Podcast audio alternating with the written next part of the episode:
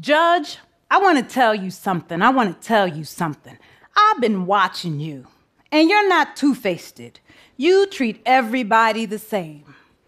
That was said to me by a transgender prostitute who, before I had gotten on the bench, had fired her public defender, insulted the court officer, and yelled at the person sitting next to her, "I don't know what you're looking at. I look better than the girl you're with." She said this to me after I said her male name low enough so that it could be picked up by the record. But I said her female name loud enough so that she could walk down the aisle towards counsel's table with dignity. This is procedural justice, also known as procedural fairness, at its best. You see, I am the daughter of an African-American garbage man who was born in Harlem and spent his summers in the segregated South. Soy la hija de una peluquera dominicana. I do that to make sure you're still paying attention. I'm the daughter of a Dominican beautician who came to this country for a better life for her unborn children. My parents taught me you treat everyone you meet with dignity and respect, no matter how they looked, no matter how they dressed, no matter how they spoke.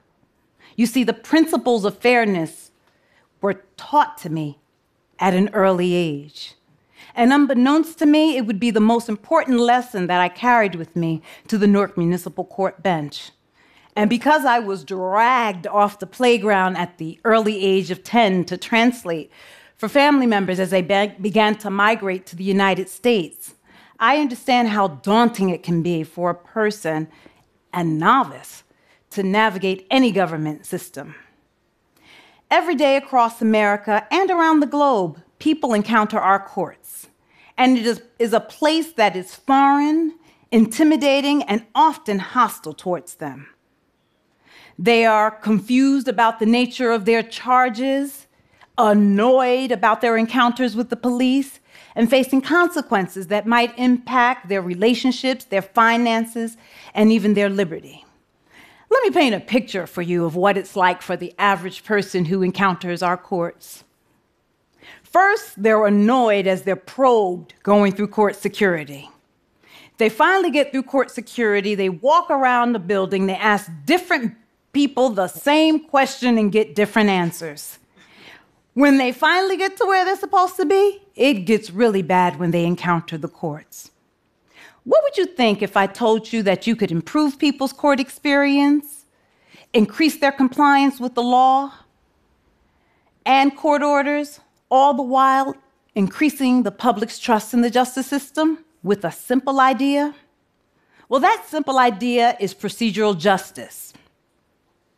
And it's a concept that says that if people perceive they are treated fairly and with dignity and respect, they'll obey the law. Well, that's what Yale professor Tom Tyler found when he began to study as far back as in the 70s why people obey the law. He found that if people see the justice system as a legitimate authority to impose rules and regulations, they would follow them.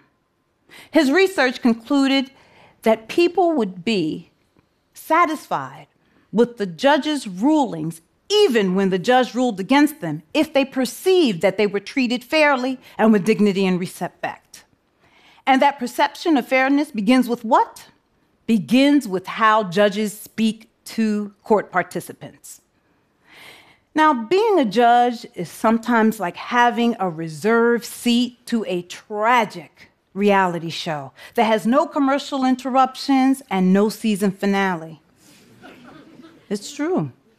People come before me handcuffed, drug sick, depressed, hungry, mentally ill. When I saw that their need for help was greater than my fear of appearing vulnerable on the bench, I realized that not only did I need to do something, but that in fact I could do something. The good news is that the principles of procedural justice are easy and can be implemented as quickly as tomorrow. The even better news is that it can be done for free. The first principle is voice. Give people an opportunity to speak, even when you're not going to let them speak. Explain it. "Sir, I'm not letting you speak right now. You don't have an attorney. I don't want you to say anything that's going to hurt your case." For me, assigning essays to defendants has been a tremendous way of giving them voice. I recently gave an 18-year-old college student an essay. He lamented his underage drinking charge.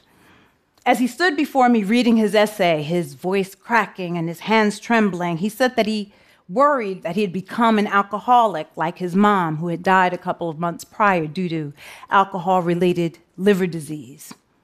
You see, assigning a letter to my father, a letter to my son, if I knew then what I know now, if I believed one positive thing about myself, how would my life be different, gives the person an opportunity to be introspective, go on the inside, which is where all the answers are anyway.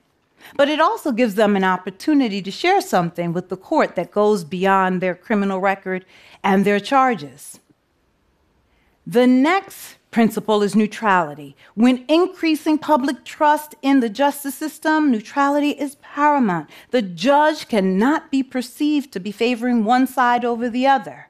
The judge has to make a conscious decision not to say things like, my officer, my prosecutor, my defense attorney. And this is challenging when we work in environments where you have people assigned to your courts, the same people coming in and out of your courts as well. When I think of neutrality, I'm reminded of when I was a new Rutgers Law grad and freshly minted attorney, and I entered an arbitration, and I was greeted by two gray-haired men who were joking about the last game of golf they played together and planning future social outings. I knew my client couldn't get a fair shot in that forum.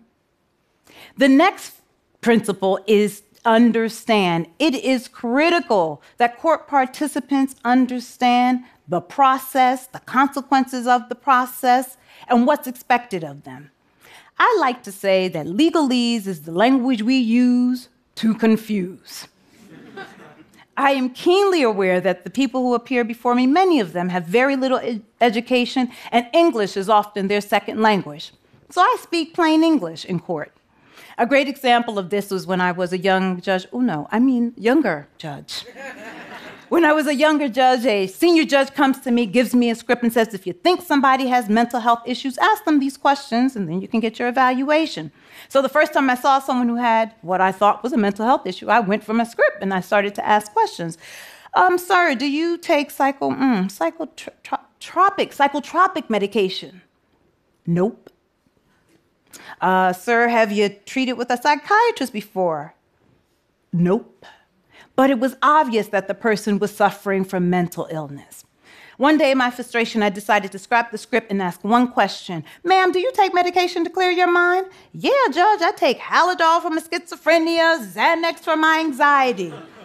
The question works even when it doesn't. Mr. L, do you take medication to clear your mind? No, Judge, I don't take no medication to clear my mind. I take medication to stop the voices in my head, but my mind is fine. You see, once people understand the question, they can give you valuable information that allows the court to make meaningful decisions about the cases that are before them. The last principle is respect, that without it, none of the other principles can work. Now, respect can be as simple as, good afternoon, sir. Good morning, ma'am. It's looking the person in the eye who's standing before you, especially when you're sentencing them. It's when I say, how you doing today, and what's going on with you? And not as a greeting, but as someone who's actually interested in the response. Respect is the difference between saying, ma'am, are you having difficulty understanding the information in the paperwork? Versus, you can read or write, can't you, when you realize there's a literacy issue. And the good thing about respect is that it's contagious. People see you being respectful to other folks, and they impute that respect to themselves. You see, that's what the transgender prostitute was telling me. I'm judging you just as much as you think you may be judging me. Now, I am not telling you what I think. I am telling you what I have lived, using procedural justice to change the culture at my courthouse and in the courtroom. After sitting comfortably for 7 months as a traffic court judge, I was advised that I was being moved to the criminal court, Part 2, criminal courtroom. Now, I need you to understand, this was not good news. It was not. Part 2 was known as the worst courtroom in the city. Some folks would even say in the state. It was your typical urban courtroom with revolving door justice, you know, your regular lineup of low-level offenders, you know, the low-hanging fruit, the drug-addicted prostitute, the mentally ill homeless person with quality of life tickets, the high school dropout petty drug dealer, and the misguided young people. You know, those folks doing a life sentence 30 days at a time. Fortunately, the city of Newark decided that Newarkers deserved better, and they partnered with the Center for Court Innovation and the New Jersey Judiciary to create Newark Community Solutions, a community court program that provided alternative sanctions. This means now a judge can sentence a defendant to punishment with assistance. So a defendant who would otherwise get a jail sentence would now be able to get individual counseling sessions, group counseling sessions, as well as community give back, which is what we call community service. The only problem was that this wonderful program was now coming to Newark and was going to be housed where? Part 2 criminal courtroom. And the attitudes there were terrible. And the reason that the attitudes were terrible there was because everyone who was sent there understood they were being sent there as punishment. The officers were facing disciplinary actions at times. The public defender and prosecutor felt like they were doing a 30-day jail sentence on their rotation. The judges understood they were being hazed just like a college sorority or fraternity. I was once told that an attorney who worked there referred to the defendants as the scum of the earth and then had to represent them. I would hear things from folks like, oh, how could you work with those people? They're so nasty. You're a judge, not a social worker. But the reality is that as a society, we criminalize social ills, then send people to a judge and say, do something. I decided that I was going to lead by example. So my first foray into the approach came when a 60-something-year-old man appeared before me, handcuffed, his head was lowered, and his body was showing the signs of drug withdrawal. I asked him how long he had been addicted, and he said, 30 years. And I asked him, do you have any kids? And he said, yeah, I have a 32-year-old son. And I said, oh, so you've never had the opportunity to be a father to your son because of your addiction. He began to cry. I said, you know what, I'm going to let you go home, and you'll come back in 2 weeks, and when you come back, we'll give you some assistance for your addiction. Surprisingly, 2 weeks passed and he was sitting in the courtroom. When he came up, he said, Judge, I came back to court because you showed me more love than I had for myself. And I thought, my God, he heard love from the bench? I could do this all day. Because the reality is that when the court behaves differently, then naturally people respond differently. The court becomes a place you can go to for assistance, like the 60-something-year-old schizophrenic homeless woman who was in distress and fighting with the voices in her head and barges into court and screams, Judge, I just came by to see how you were doing. I had been monitoring her case for a couple of months, her compliance with her medication, and had just closed out her case a couple of weeks ago. On this day, she needed help, and she came to court. And after 4 hours of coaxing by the judge, the police officers, and the staff, she is convinced to get into the ambulance that will take her to the crisis unit so that she can get her medication. People become connected to their community when the court changes. Like the 50-something-year-old man who told me community service was terrible, Judge. I had to clean the park, and it was full of empty heroin envelopes, and the kids had to play there. As he wrung his hands, he confessed, Judge, I realized that it was my fault because I used that same park to get high. And before you sent me there to do community service, I had never gone to the park when I wasn't high, so I never noticed the children playing there. Every addict in the courtroom lowered their head. Who better to teach that lesson? It helps the court reset its relationship with the community, like with the 20-something-year-old guy who gets a job interview through the court program. He gets a job interview at an office cleaning company, and he comes back to court to proudly say, Judge, I even worked in my suit after the interview because I wanted the guy to see how bad I wanted the job. It's what happens when a person in authority treats you with dignity and respect, like the 40-something-year-old guy who struts down the aisle and says, Judge, do you notice anything different? And when I look up, he's pointing at his new teeth that he was able to get after getting a referral from the program, but he was able to get them to replace the old teeth that he lost as a result of years of heroin addiction.